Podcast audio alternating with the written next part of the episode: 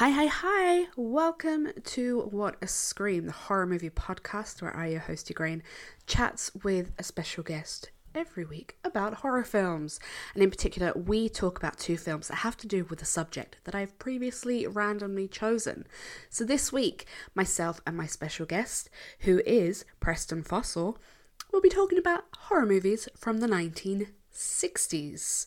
Uh, so we are going to be discussing two films from that era. The first one being uh, Who Killed Teddy Bear from 1965, directed by Joseph Cates, as well as the classic, the absolute cult queer classic, Whatever Happened to Baby Jane from 1962, directed by Robert Aldrich and starring the icons that are Bette Davis and Joan Crawford. Um, one of my favorite films from not only the era but in general one of my favorite films. I have very fond memories of this film. Um, so yes, this is my chat here with Preston Fassel about horror from the 1960s. So I would like to welcome to What a Scream Preston Fassel. How are you? Oh, well, thank you. How about yourself? Uh, I'm very good. I'm very good. Um, I, I'm just off of six podcast recordings, so you're my last one of the day. Oh, wow. I know, I know. Uh, dedicated. Um, so would you like to introduce yourself to listeners and let them know what you do? Uh, yeah, my name is uh, Preston Fassel. I'm a uh, horror writer in both uh, the nonfiction and fiction spheres. Uh, my nonfiction work has appeared in Fangoria, Rue Morgue, and on Cinedump and the uh, DailyGrindhouse.com. Uh, and then on the fiction side of things, I'm a two-time Independent Publishers Gold Medal for Horror winner for my books Our Lady the Inferno and The Despicable Fantasies of Quentin Surginoff. Uh, I was nominated for a Rondo for Book of the Year for my biography of horror magazine founder Bill Landis, and I just recently had a new book come out through Cemetery Dance called Beasts of 42nd Street. hmm And how did you get into horror? And do you remember what the first horror film was you ever saw? Yeah, it's a funny story because uh, my dad hates horror movies. Uh, he will not watch anything even remotely horror. Like it was a miracle I got him to watch Gore Verbinski's The Ring with me, which he actually ended up liking. And me and my mom have always bonded over our love of horror movies. That was always a big activity for us growing up. And uh, we would go and see horror movies at the theater. Uh, when the Saw movies were coming out, it was a yearly tradition for us. We would go see the new Saw every year opening night. Yeah. But it's my dad who got me into horror movies. Uh, there was this string of movies back in the 80s, like Beetlejuice and The Monster Squad and Mhm. Ghostbusters, that were these big crossover horror comedies. And my dad loved those.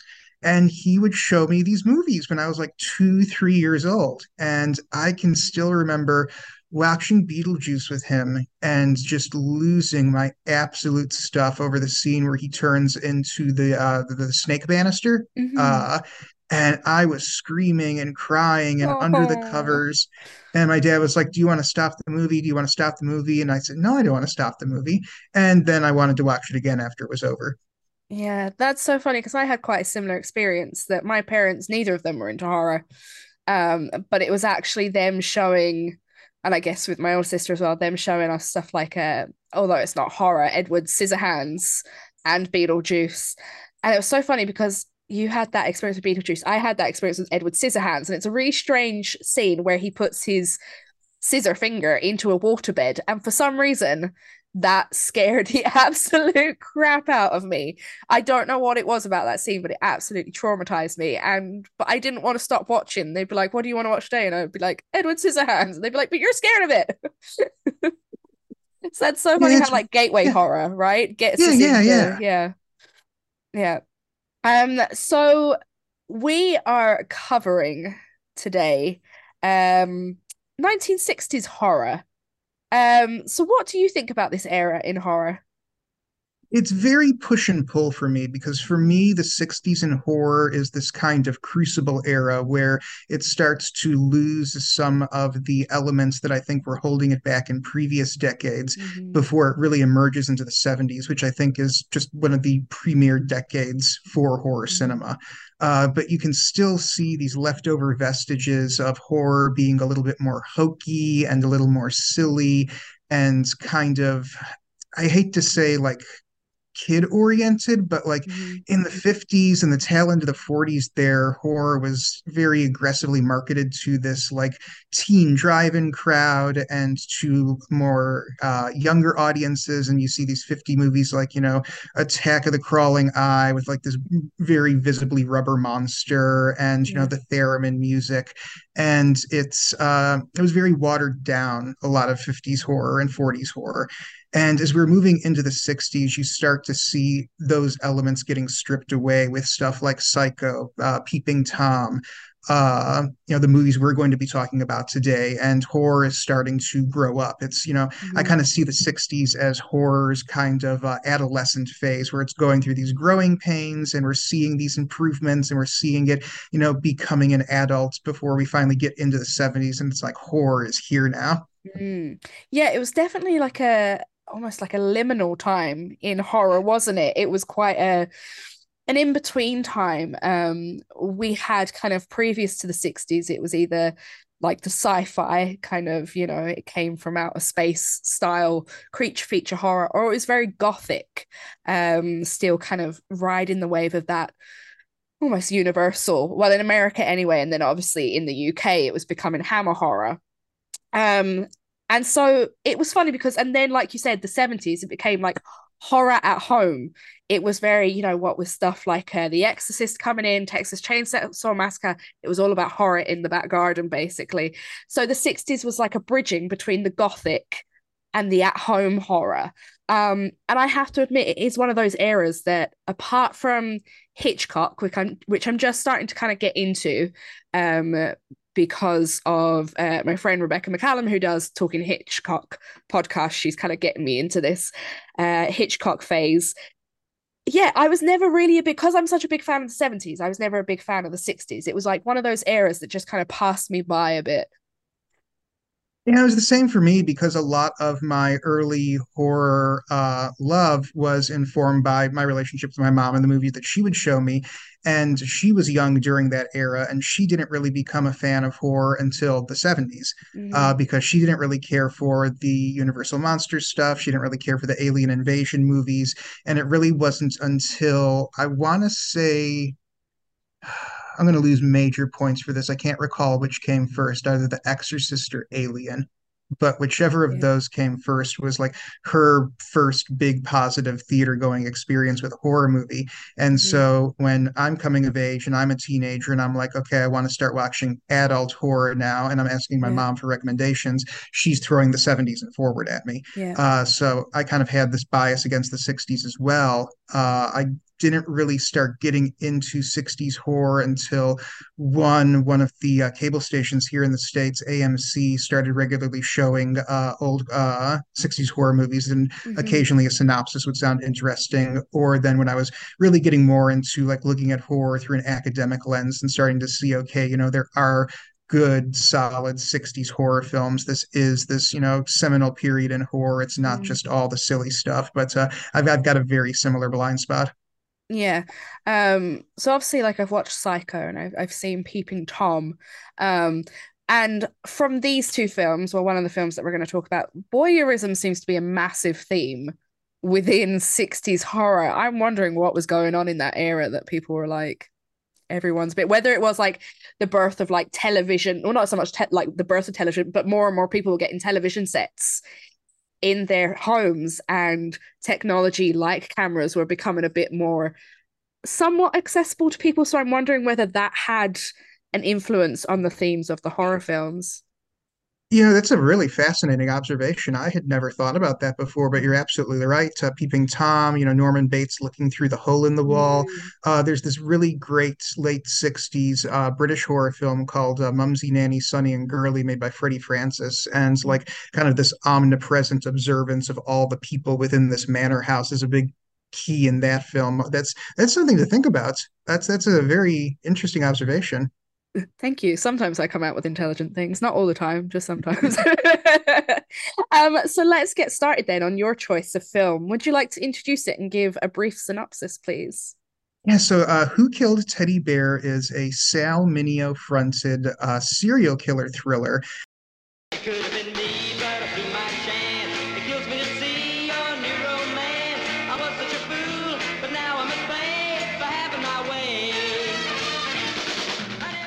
name's Nora. Yeah, I know. Yeah, I'm Lawrence.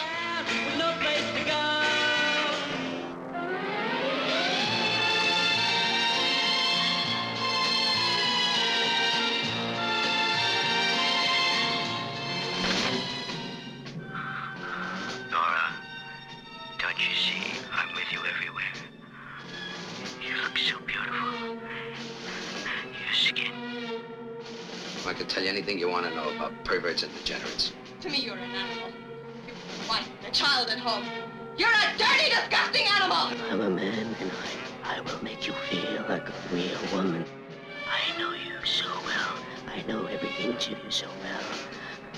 I know every area. that uh, for many years was and to this day still is relatively difficult to see. Uh, th think I sent you a Tubi link or was it a YouTube? Uh, I found it on YouTube. Yeah. Okay, yeah, and then two, it's on Tubi, but I think I think Mm. everything's on Tubi here in the States. I think that Tubi is being run by some sort of paranormal entity that has access to just about everything. Uh, but it's a uh, movie about a woman who works in a discotheque who comes to realize that she is being stalked by a serial killer who intends to make her his next victim. And in the resulting fallout of this, she ends up moving in with the detective who is investigating the case. And the detective is this figure that you see a lot in 1970s movies. He's kind of prototypical here of the deranged cop who is becoming just as dangerous as his prey. And this police officer has become all consumingly obsessed with tracking down the serial killer who's played by Sal Mineo, who was trying to use this movie as an opportunity to kind of break out of the uh, the mold that he had been cast into by Hollywood. And for the the time it's made, for anybody listening to this, it's an incredibly upsetting film. It's an incredibly upsetting film today, but Mm. just imagine being a 60s audience, and this is a very, very frank movie in terms of its depiction of violence and sexual violence and the psychology of serial killers. Uh, it was very upsetting to audiences of the day, which is what led to its kind of going underground for many years. Yeah, I was quite surprised because it starts off and I'm kind of like, ah, yeah, you know, kind of basic, you know, mystery almost. And then it gets into kind of more the, the final sequences. And I was like, Jesus, like, wow, I was not expecting that. Um, it's like we said, it is an explore exploration of voyeurism. Um, and it also has this underlying thing as like, I guess this was coming becoming big in the 60s, but like, is porn an instigator of uh, violent crimes? Um, we see the uh, antagonist Lawrence, who turns out to be so the the woman Nora is receiving these really gross phone calls, and it turns out he is behind them, and we see him going into a lot of you know nudie shops and and into sex shows. Um, and it's kind of hinted at as like this is one of the reasons why he's turned to sexual violence and sexual harassment. Um, what did you think of that portrayal?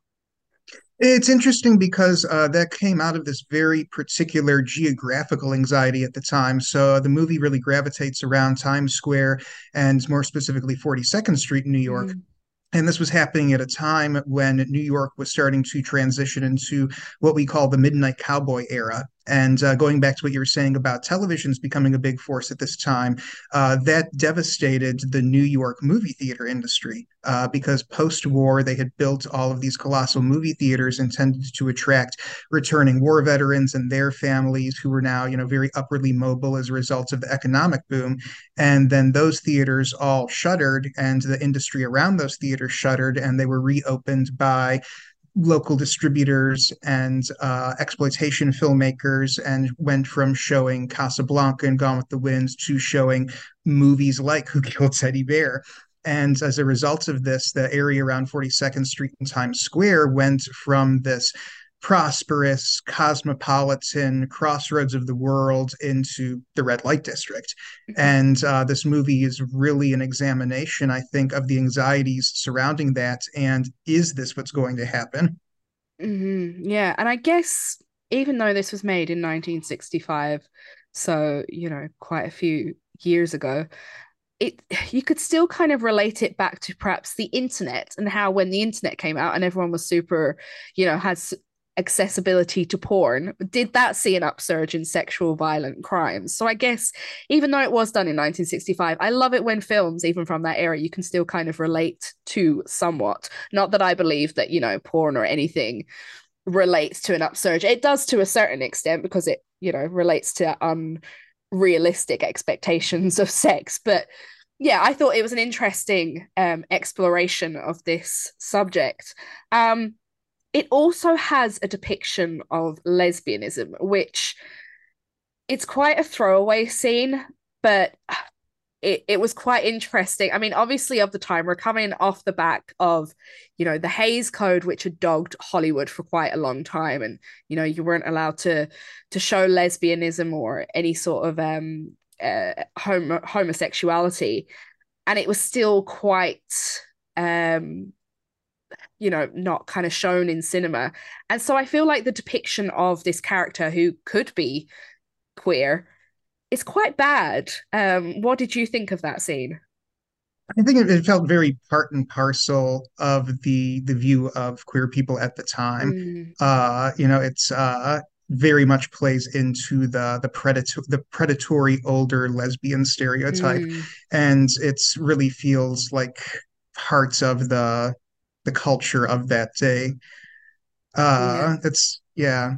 Of course, that's also another 42nd Street stereotype. I know it's a very broad stereotype, but then also very specifically on 42nd Street, there there were lesbians who had businesses there and who found a place for themselves in these industries because Yeah. there wasn't perhaps as much stigma. And so the stereotype arose out of the, you know, the boss lesbian woman who runs the strip show or who Mm, runs the porno store. And it you know, mm, also feels like it's very much a reflection of that. Uh, a lot of the characters in here are maybe not so lovingly done representations of people that I feel like the writer really knew in real life and mm. encountered, you know, in the Times Square scene of that time. Yeah. Um, yeah, I, I felt like that scene was quite disturbing, but more towards its depiction of, you know, a queer older woman. Um, like you kind of mentioned in the synopsis, the cop, he's a bit weird, isn't he? Like he's a bit he's he's I mean, he's got his own trauma in his life with the death of his wife, with the very violent death of his wife, but he's very obsessed with playing these tapes of like victim statements, but like his daughter's in the next room. And it's just it's really disturbing. And then how close he gets to um the the protagonist as well. Um it's just he's like no guy in this film really comes off well, do they? No, I think the only person in the movie who comes off well is uh, Nora and then the little girl. I think they're the only two, or and then then Larry's sister. But uh, I think they're the only sympathetic characters in this movie. Everybody else is a really scary deviant who's just as dangerous as the next one. And you know that scene of the little girl laying in bed listening through the wall to the witness statement tape in the next room. That to me is the, the scariest scene in the movie, and that's something that's always stuck with me. Just how Yeah. unsettling it is. Yeah, yeah. Uh, I mean, the fact that he can't literally cannot separate his work from his home life, and you know, he's doing more damage to his daughter than uh, you know he he probably even realizes. Um, so the the sequence where Nora discovers that Larry is uh the the guy on the phone and he attacks her is like we said, it's really horrific. But what I found perhaps even more horrific was when uh, you know the the rape happens and she's just sitting there like really like in shock kind of really stony. And then the police guy comes in beats up Larry and then goes over to Nora and just cries at her.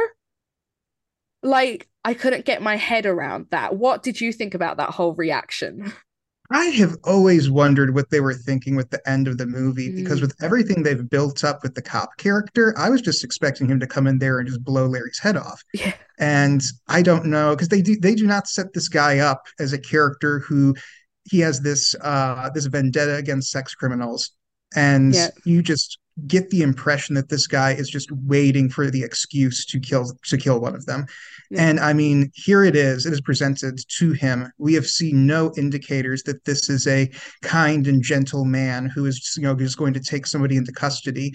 And he like slaps him around, Yeah. and it's almost seems silly the way he's just Yeah. like grabs Larry and like backhands him a couple of times. And I've always wondered, like, was just executing him too far for the producers? Was Mm. that a uh, a restriction put on them by creatives? Because everything in that script is leading up to him coming in there and just executing this guy.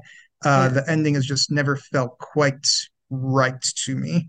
Yeah, no, it doesn't to me. It's just really strange. Like he he lets him get away as well. And you're just kind of like, would he, Yeah. would he have done that? Like, would he not have apprehended him? And you know, maybe I've just been watching far too much Criminal Minds recently that I'm like, always apprehend him first. Um, but yeah, and it just felt really uncomfortable how it's almost as if he centers himself within Nora's trauma and that he just starts crying at her, and you're like, you gobshite, like you know, and that's why would you cry at her? She's the one that's just gone through this, like.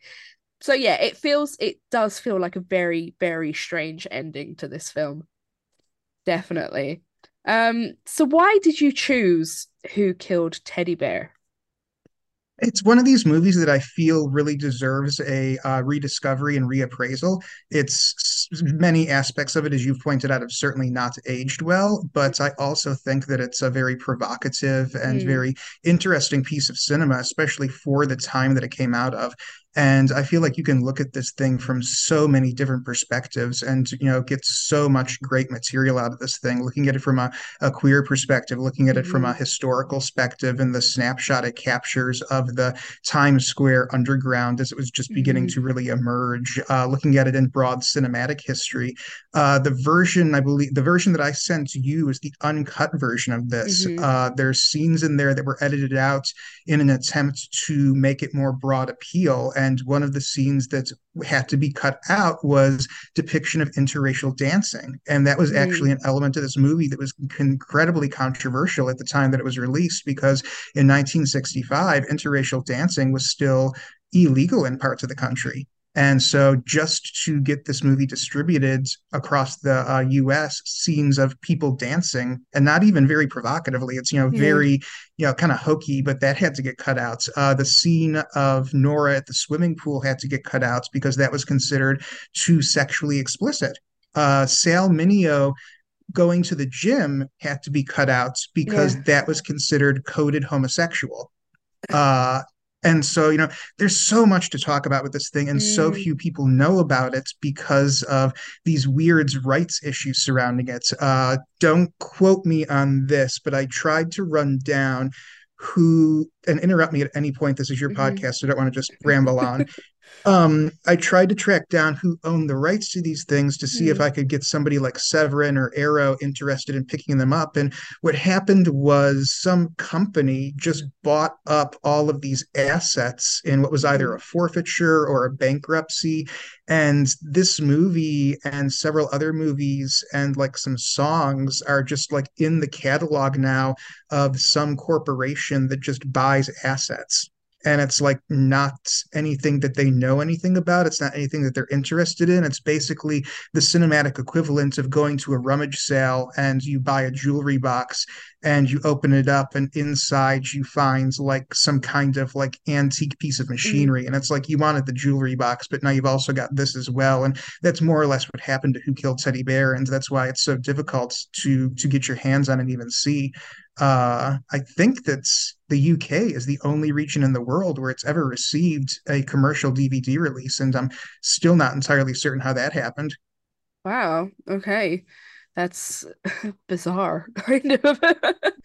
Um, yeah, I, as much as I was like, oh, it's a really bad depiction of this, that, and on, I actually really enjoyed this film. Um, A, because I did like the shock tactics employed, especially because I wasn't expecting it for a 1960s film. But there's just loads of um like I said, I've been watching Criminal Minds. I'm really into the mind of a serial killer. I like I really enjoy that kind of um viewpoint, and especially when we're introduced to Edie, which is uh, Lawrence or Larry's uh, little sister that he feels responsible for because she has a brain injury because she saw him having sex, which is possibly with their mother. Is that like that was one of the the, the things that it was possibly incest that made her run and fall, um, which is another shocking thing. So yeah, I quite enjoyed this film for for kind of shock value. I was going to say it's just really great from from so many angles, and then like you're talking about the psychological factor. There's like for a movie that's so seedy in so many other ways, Mm. and so uh, um, what's the word I'm looking for?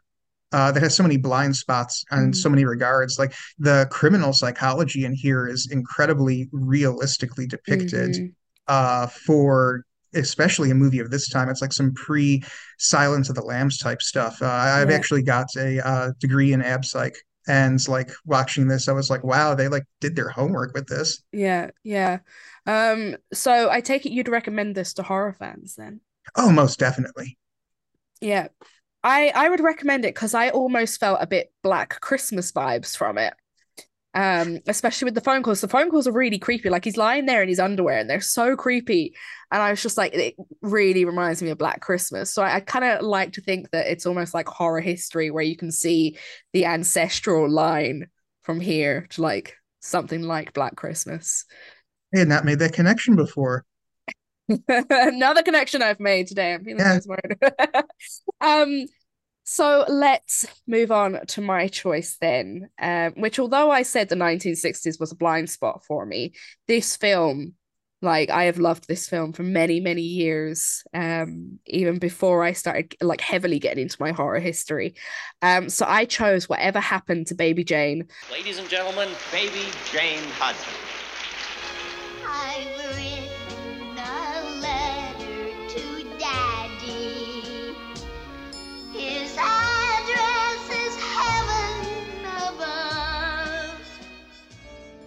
I wonder if you can guess who I am. I'm Baby Jane Hudson. Who the hell was Baby Jane Hudson? I've written a letter to Daddy saying I love you. My sister doesn't ever go out. She's um, not fit to receive visitors. Jane, I want to talk to I'm afraid I have bad news. We'll probably have to sell the house. You aren't ever gonna sell this house. And you aren't ever gonna leave it. uh, the 1962 psychological horror directed by Robert Aldrich, which is adapted from the 1960 novel by Henry Farrell. And it stars the iconic Bette Davis and Joan Crawford. Um, and they play sisters. Uh, Bette Davis plays Baby Jane Hudson, who was a child star. Um, and then as an adult, she cannot quite break into Hollywood, whereas her sister, who was um, quite ignored and ignored as a child, played by Joan Crawford, then goes on to become a massive Hollywood star. And one day, um, Baby Jane Hudson runs over her sister Blanche and causes her to become constricted to a wheelchair. And we see them in their older years now. Blanche relies on Jane for everything. Jane is very bitter towards Blanche. And yeah, it becomes this real kind of gaslighting psychological warfare between the pair of them. Um, so are you a fan of whatever happened to Baby Jane? Yes, and as you were saying before, oh, I'm not a fan of 60s Mm. horror, but for me, I I said earlier, my mom didn't really show me anything but 70s horror, but she did show me this. Bette Yeah. Davis is her all-time favorite actress, and because Yeah. this has, you know, such horror vibes, this is one that she showed me. And so this is one I've been a fan of probably since I was about 15, 16. Uh, it's just brilliant. It's just brilliant. It is. I found this film because I was in college, in university at the time, and um, I went into the local like DVD store and I saw this, and the front cover just looked really just. It's like their their profiles in like black borders and like a colored profile, and it just looked really weird. And I Yeah. I I just seen Psycho because I'd bought Psycho on DVD as well, and I was like, okay, I'm gonna watch this as well because it looks weird. And I like Bette Davis and Joan Crawford. And I put it on and it just shook me. Like it absolute shook me.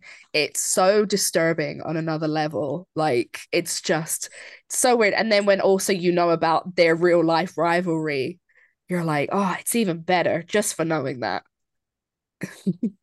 And talking about the psychological realism of Who Killed Teddy Bear, they crank that up to 12 in this. The dynamic between them is just so real.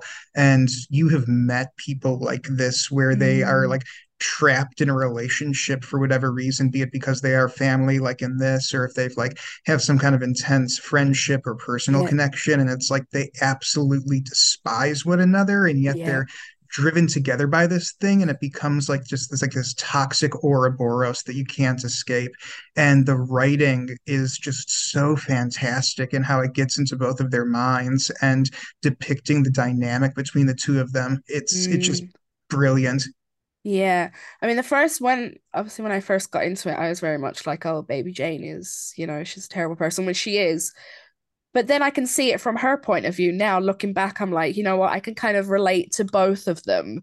You know, Joan Crawford's character, Blanche, she was ignored as a child and she she really had to wait for her for her kind of time and then it was taken away from her cruelly but then you're like baby jane was manufactured by her dad that forced her to not be a child and to be this performing monkey basically and so you know she was told she was famous and she was a star as a child and then when that was kind of taken away from her as an adult you can really see like the psychological effects that it had on her and that now she is kind of trapped in this child star mentality um, that doesn't quite relate to her reality. And so I, I kind of like the way that, yes, it's horrific, but we can kind of see it from each person's point of view. yeah my favorite scene in the movie is where she gets all dolled up and Mm. tries to do her old childhood routine Yeah. and of course it's Bette Davis now like in this this ghoulish makeup Yeah. and I imagine that in color it would probably be even more lurid than it looks on Yeah. screen and trying to sing like this song intended for a little girl Yeah. and it's just like simultaneously so cringe inducing and yet at the same time you get why she's doing it and Mm. I can't think off the top of my head another scene in a movie where they managed to make you feel such revulsion and such sympathy and Yeah. such cringe all at once. And the unique combination of emotions that comes from that is just really wow. Yeah. Um, so this film was basically the creation of what they now call the psycho biddy genre, or I guess ha hagsploitation. Um, what do you think of this genre? Do you think, like, obviously this isn't as bad as perhaps what we've seen in recent releases, like um X and uh, Barbarian. Like, it's not it's not as exploitative. But what do you think of the psycho biddy genre? I think that's done well and done respectfully. It can be a cool and fun subgenre in addition Mhm. to the horror canon. Uh, you know, we have movies with like scary, creepy old guys. The, the creepy old guy is basically a stock figure in horror. Mm. And uh, kind of the same way that movies like Girls Trip and Bridesmaids serve as this corollary to bro comedies where it's boys behaving badly. And, you know, why can't we have films with girls behaving badly? I feel that's you, you know, psycho biddy exploitation is a great opportunity for older female actresses to, you know, cut loose and be horror Mhm. villains and have fun with it. Yeah, as long as I as long as it doesn't kind of cross that line into like, ew, aren't old bodies, ew, um, which I feel quite a lot of the recent films did. Um, when we're talking about, you know, opportunities for older women to play villains, this film really does touch on the fact of how Hollywood treats aging women. And, you know, we definitely see it with older men. They're still quite marketable and, you know, they're silver foxes. Whereas older women, they find it quite hard to still be marketable in Hollywood. And I kind of feel like this film touches on that as well. What do you think? I think it's a really cool kind of meta thing going on because it's a Mm. movie about with two older women about Mm. how Hollywood doesn't make movies with older women and like they're kind of using this opportunity as uh this movie as an opportunity to make that commentary and i think it makes for this great almost scream level uh meta referential Mm. element going on Yeah, and we even see it with um so Blanche is finding herself to have a bit of a revival because of the television, kind of um throwing it back to our television uh theme, that it's it's only through these old films of her as a young person that she's now getting a revival. But like you said, it's kind of meta because from whatever happened to Baby Jane, Joan Crawford and Bette Davis had a bit of revival after this film as well. Um, so yeah, I think it's like a really interesting exploration of that, even as far back as the 60s, you know, before we even had this talk of ageism in Hollywood. It was still obviously a big thing for this film to be made. It's older women in hollywood seems to be one of these things where it's like hollywood talks about it for five minutes and says they're going to do something and then you know 10 years later another big movie comes out with older actresses and says oh we don't do enough and we're going to do something. I remember uh around the success of Everything Everywhere All at Once, people Mhm. asking, is this finally when Hollywood is finally going to realize that there are Asian audiences who wants to see movies that tell their stories? Mhm. And a uh, friend of mine is a Asian screenwriter who has been in the industry for several years, and he told me, you know, this is sadly something that I have seen come in waves. He said the Joy Luck Club came out in the early 90s and was a tremendous success, and we all thought, oh, Hollywood is finally going to get it now. And then that faded away. And then I can't remember Mhm. what movie he said was was kind of next in the cycle. It was another Asian American film that was incredibly successful. And he says, Oh, and all my screenwriter friends and I thought, Oh, this is where it's finally going to happen. Now they're going to realize. And it feels like it's something similar with older actresses getting solid Mhm. roles. Something like whatever happened to Baby Jane comes along. Hey, older actresses are still viable. People still want to see them. Yeah. And then, you know, here we are having this conversation, what, 50 years later? Yeah, exactly.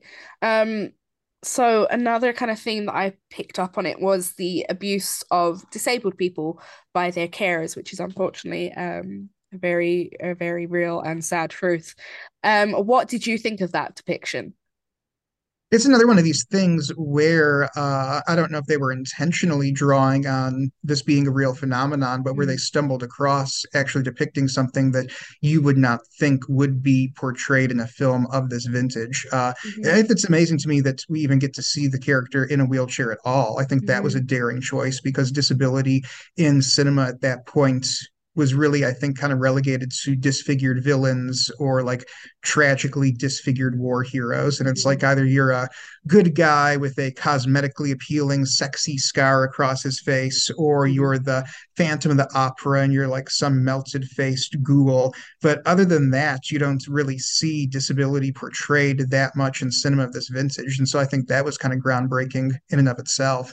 Uh, my uh, one of my writing colleagues, Caitlin Nelson, uh, this is her stock and trade really in writing about uh, depiction of disability in horror. I'm sure she would just have a ton to say about this, Mm. uh, but uh, it's it's really interesting to just see that at all. Yeah, it's yeah, I again, it's something I didn't pick up on when I first watched this because I was quite ignorant, but looking back at it now, I'm like, it has so much to say about whether it's, you know, abuse of disabled people or, you know, a fear of aging, the treatment of aging women in Hollywood, tr uh, child trauma, which is another big one. You know, we see in uh, Baby Jane that from her child trauma of not being allowed to be a child, she is now regressing and trying to get back her her heyday. So I think it's such a rich film that you wouldn't really expect from a film of, you know, this this kind of era.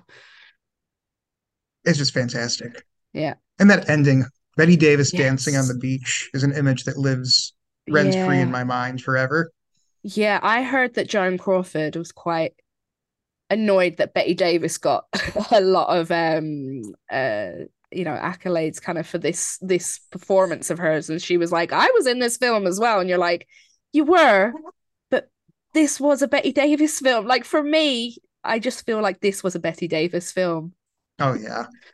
Yeah I mean, she gets all the great lines. I mean, the character is written so bombastically. You Mhm. know, she is the Joan Crawford is the straight man person in this Yeah. to Bette Davis's raging id. Yeah, exactly.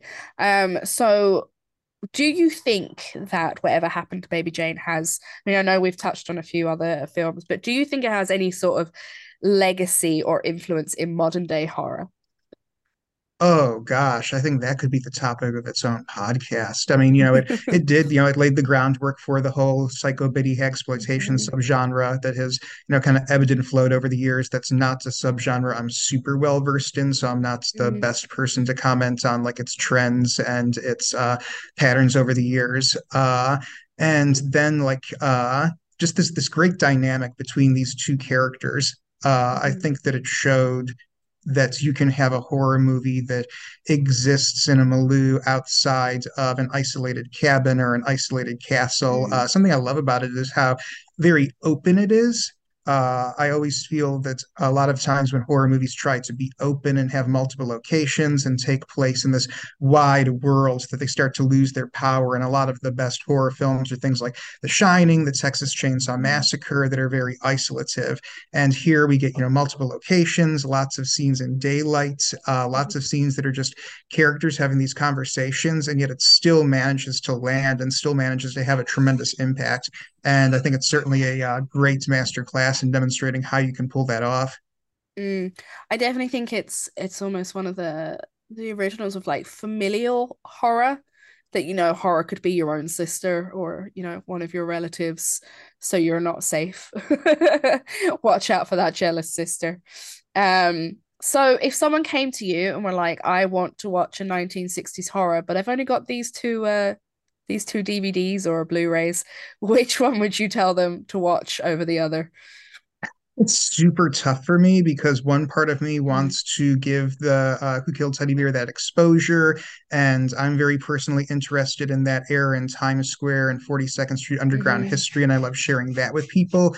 But in terms of cinematic importance, and in terms Mhm. of quality, and in terms of uh, historical value, it, it's got to be Baby Jane. Yeah, I'm I'm kind of the same. I'm finding it quite difficult to choose. Like a lot of the times I have quite a clear winner, but I think they're both obviously Who Killed Teddy Bear didn't get as much of a um kind of infamy, but I still think it's quite important for its portrayal of the time and the location and you know where criminal psychology was at the time. But whatever happened to Baby Jane is absolutely iconic. And I think if you haven't seen it, then you need to rush out and see it now. Yeah. Um, so yeah, I, I think I would go for whatever happened to Baby Jane. Um, so do you think, kind of following on from the Baby Jane question, do you think that the 1960s still have a strong influence in modern horror, or do you think it's very of its time and perhaps it's very isolated in that era? Oh no, I feel that there's elements of the 60s horror that are just Mhm. key for the history of the genre. I mean, this is what gives us Night of the Living Dead. This is what gives us Mhm. Whatever Happened to Baby Jane, uh, Psycho. Uh, this is where horror starts to really spread its wings and Mhm. start to buck against the censors, buck against certain societal restraints. Uh, without the 60s, we wouldn't have gotten the 70s. And for Mhm. that alone, it's it's valuable as a as a as a valuable as a time and place in horror history. And I'm sure that there are many films out there like Who Killed Teddy Bear that are these like flew under the radar movies Mm. that uh, didn't get the exposure that they necessarily warranted at the time, but that maybe certain people saw and were influenced by, and you know were uh, inspired by that we don't necessarily know about, but that had impact on the filmmakers of the time. Mm, yeah, I definitely agree with you. Um, I definitely think there's still films out there that are influenced by the 60s, whether they realize it or not. There's always going to be that vein of of 1960s horror in modern horror. Um, so before we go, I always ask my guests, what is your favorite horror film? Yeah, I used to be really pretentious about this question. And there's like even an interview I did with a newspaper somewhere where it's a little sidebar and it says, Yeah. Preston doesn't like one horror movie. Preston says he has six favorite horror movies. But I, I've just got to be, I've got to be honest. It's The Shining. It's the Jack Nicholson Shining. I just Yeah. think it's a brilliantly made movie. It does so much right. It's such an immersive experience. You really mm-hmm. feel like you're at the Overlook Hotel. And there's just so much detail put into so many small aspects of it that they're there just to unsettle you. Uh, my wife and I recently got to see the 4K restoration uh, uh, at the movie theater, and the sound design in that I had never realized before. It's almost subliminal. There's like aspects to that soundtrack that just get into your head and make you feel uncomfortable. Just there's so much right about that. It's it's The Shining. Mm, I I wouldn't say that The Shining is one of my favorite films, but it is one of those films where I can appreciate it for being an amazing work of cinematic art and how much, like you said, how much detail went into it and how frame by frame you can analyze it till the cows come home. Like you could literally do a whole podcast series on it. And something I really like and I really appreciate about other films as well is when you can watch it five, ten times, but you're always going to find something new about it and something that you hadn't noticed beforehand. And I think that's really special about a film. So while it is not one of my favorites, because I was one of those snobs that was like, the book is so much better than the film, um, I can absolutely appreciate it.